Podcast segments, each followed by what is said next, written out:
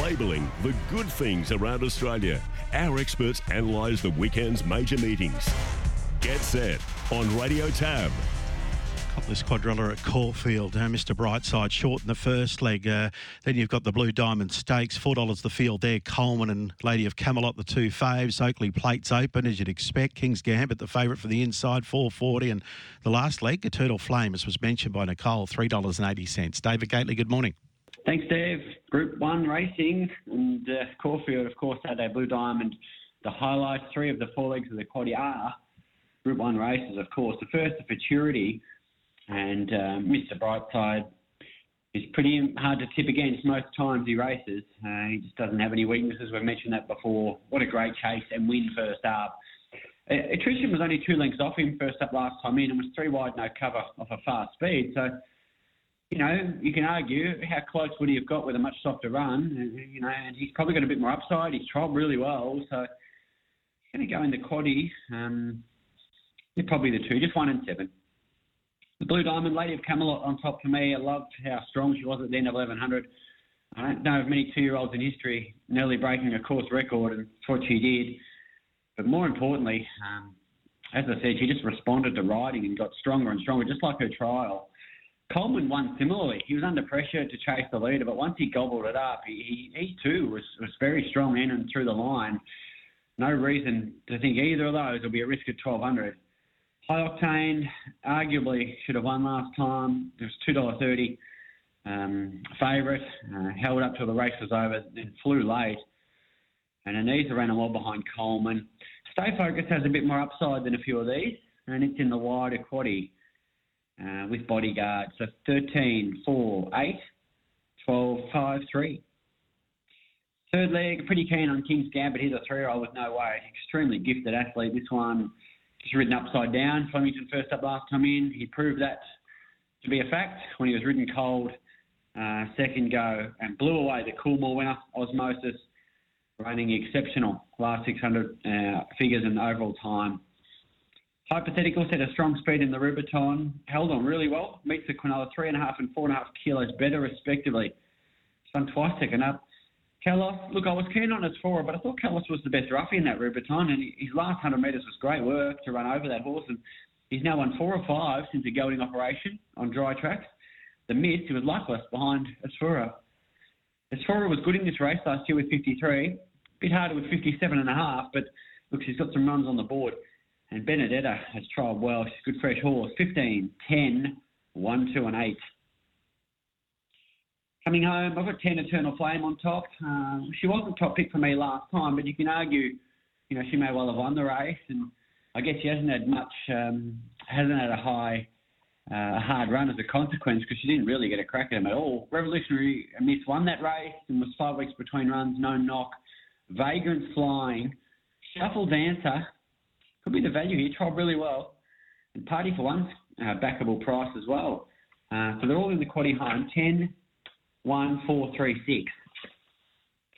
Best Caulfield, race six, number one, Gold Trip. Loved his trials, loved his fresh run last time, and he's just a world class horse. Um, our value, race four, number 11, Legacies.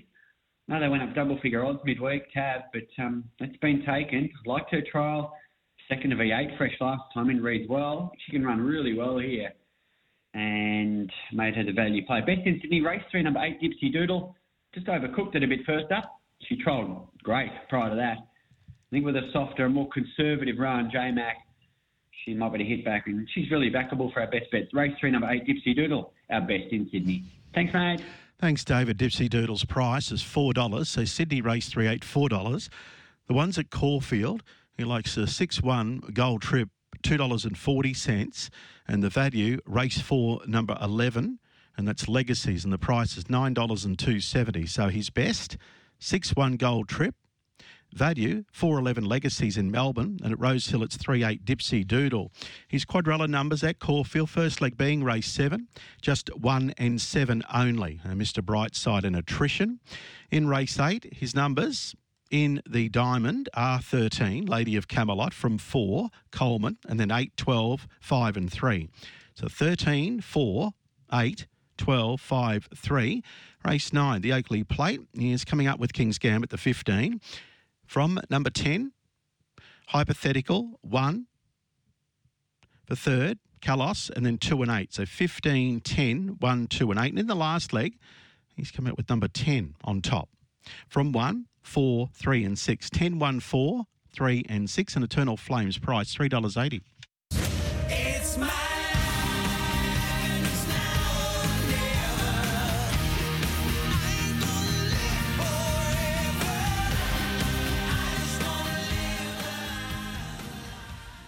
talked about that horse running in Brisbane tomorrow uh, called T. That's in the market, trained by Tony Gollan in the Alan Bell colours. And uh, Michael Maxworthy joins me. Michael, I was trying to think of all of Alan's good horses this morning. I came up with a list. Uh, I've lost it, but uh, off the top of my head, um, Grand Army, uh, Primus, um, Scalacci, uh, Deep Field, Star Turn, um, Dupane.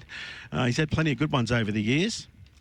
Amazing, isn't it? Just amazing the success that he had. And a lot of those horses that you mentioned were within a few years of each other.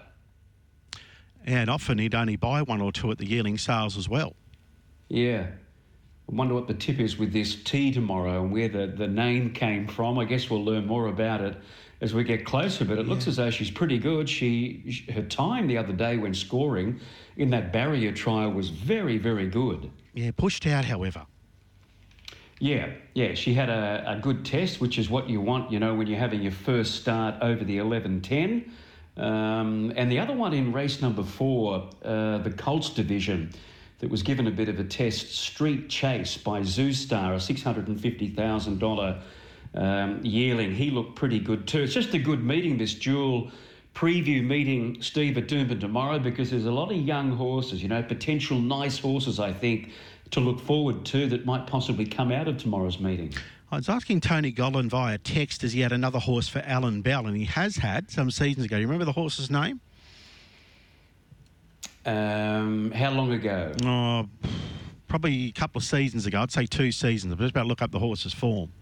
It's not that Griff. No. No. Starts no. with K. Kalama. No.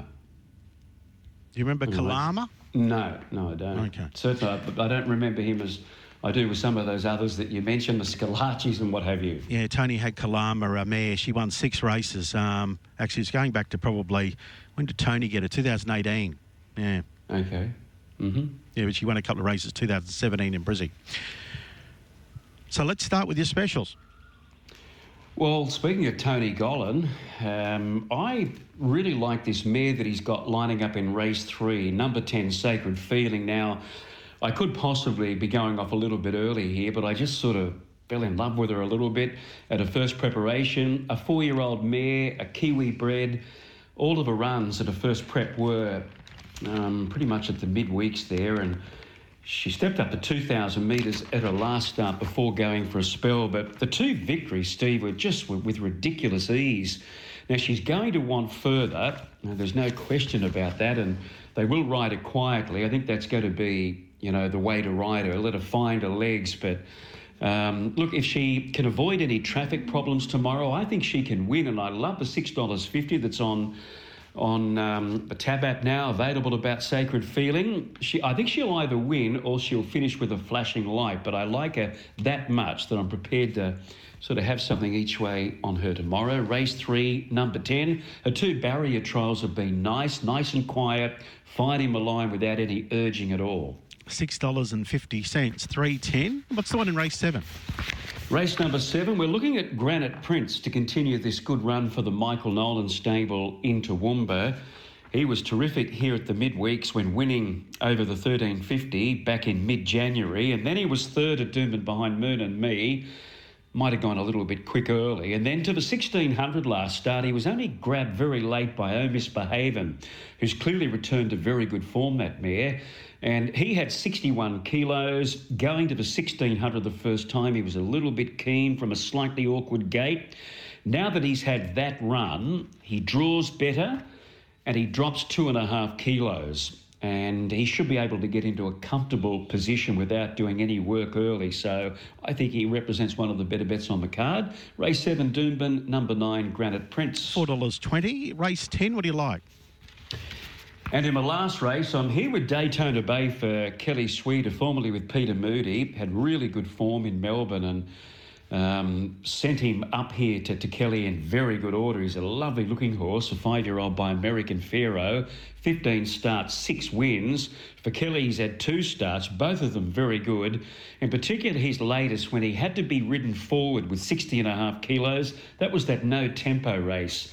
Remember, Emperor was trying the distance for the first time. He loomed to win, put his head in front of Daytona Bay. But Emperor felt the pinch, but Daytona Bay clearly strong on and through the line. So here he is, third up from a spill. I think the distance is better. Third up, 1600. They're probably going to have to use him up a little bit from that wideish gate. I think he'll stride forward. Um, there's a little bit of speed, not much on pace pressure here. Ratani, the older mare, and maybe C Raider, an older boy as well, they might go forward and help Daytona Bay come across. Um, I think whatever beats him will really win that last race. I think he's perfectly placed here. Daytona Bay. So your three selections for Doomben are 310 Sacred Feeling at 650, 7-9 Granite Prince 420 and 10-3 Daytona Bay at 270. You'll be on in the morning with David uh, from 8 o'clock Eastern, Mike, with the big preview. Yep, of uh, the dual preview meeting at Doomben. We'll talk there. Thanks, Mike.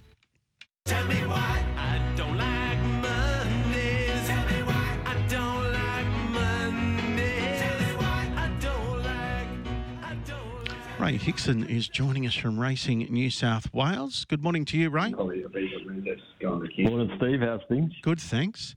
What do we do? Well, this horse, uh, I'm a big fan, but I'm just not sure where he sits at the moment. Uh, can he bounce back the Celestial Legend for Leeds tomorrow? Can he run a better race? Well, the setup is there for him too. It's the first time he's gone to 1400 metres, and he's looked like he's been crying out for it just pretty much every start. So we're going to learn a lot about a lot of these those horses in the Hobartville, Steve. And I think if you are a Celestial Legend fan, um, as I know Nick Burney is, who's sitting nearby me at the moment, um, you'd be expecting him to be, you know, loving every inch of that 1400 metres and hitting the line strongly.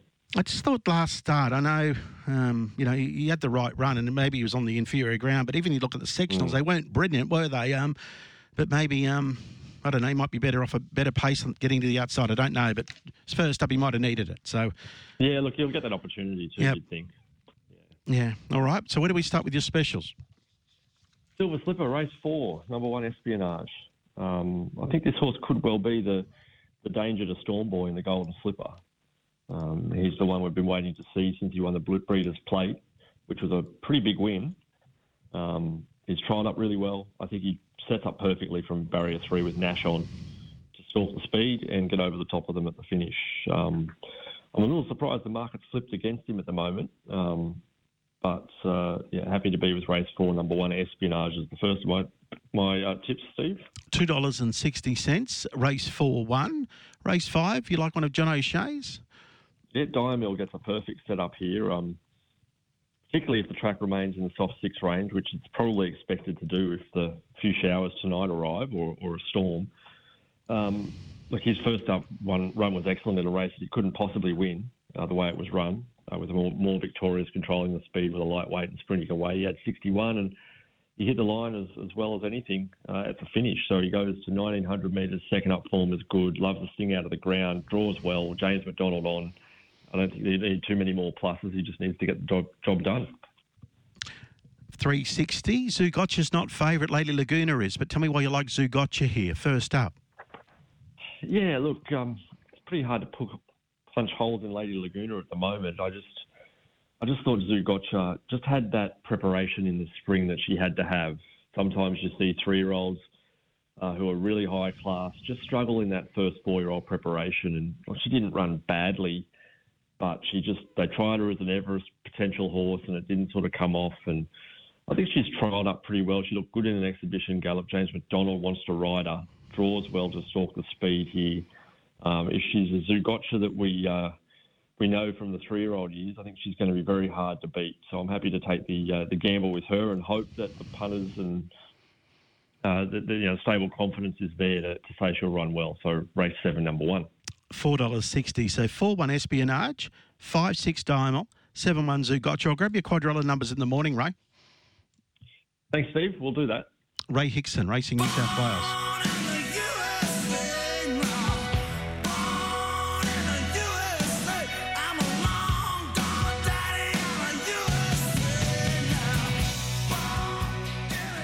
Chat with Les in the morning about Celestial Legend. Just get his thoughts on the horse. He actually won this race. Ray uh, t- um, Ray Thomas did a story in the Telegraph today uh, talking about Les has won this race many years ago. Uh, one of the longest gaps of any in the history of racing. Um, if he can win this between feature wins, he won it oh, a long time ago. Um, I've got the story. I'll find it. But with Sir Dapper, and he's trying to win it some thirty or forty years later um, with Celestial Legend. Quite incredible. But uh, Ben Scadden, good morning, Ben.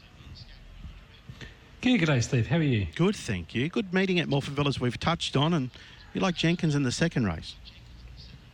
Yeah, I do. Look, he's been around the uh, around the block a few times. Had 44 starts, and um, you know we've seen plenty of him. But I, I thought he's been um, been pretty solid. His his two runs back from a from a reasonable break. He had a had a couple of months off, and first up was okay behind Sandy Prince over 1400, which is a bit short from nowadays. But I was, was quite taken with his run last time just a week ago. So he's on the quick backup.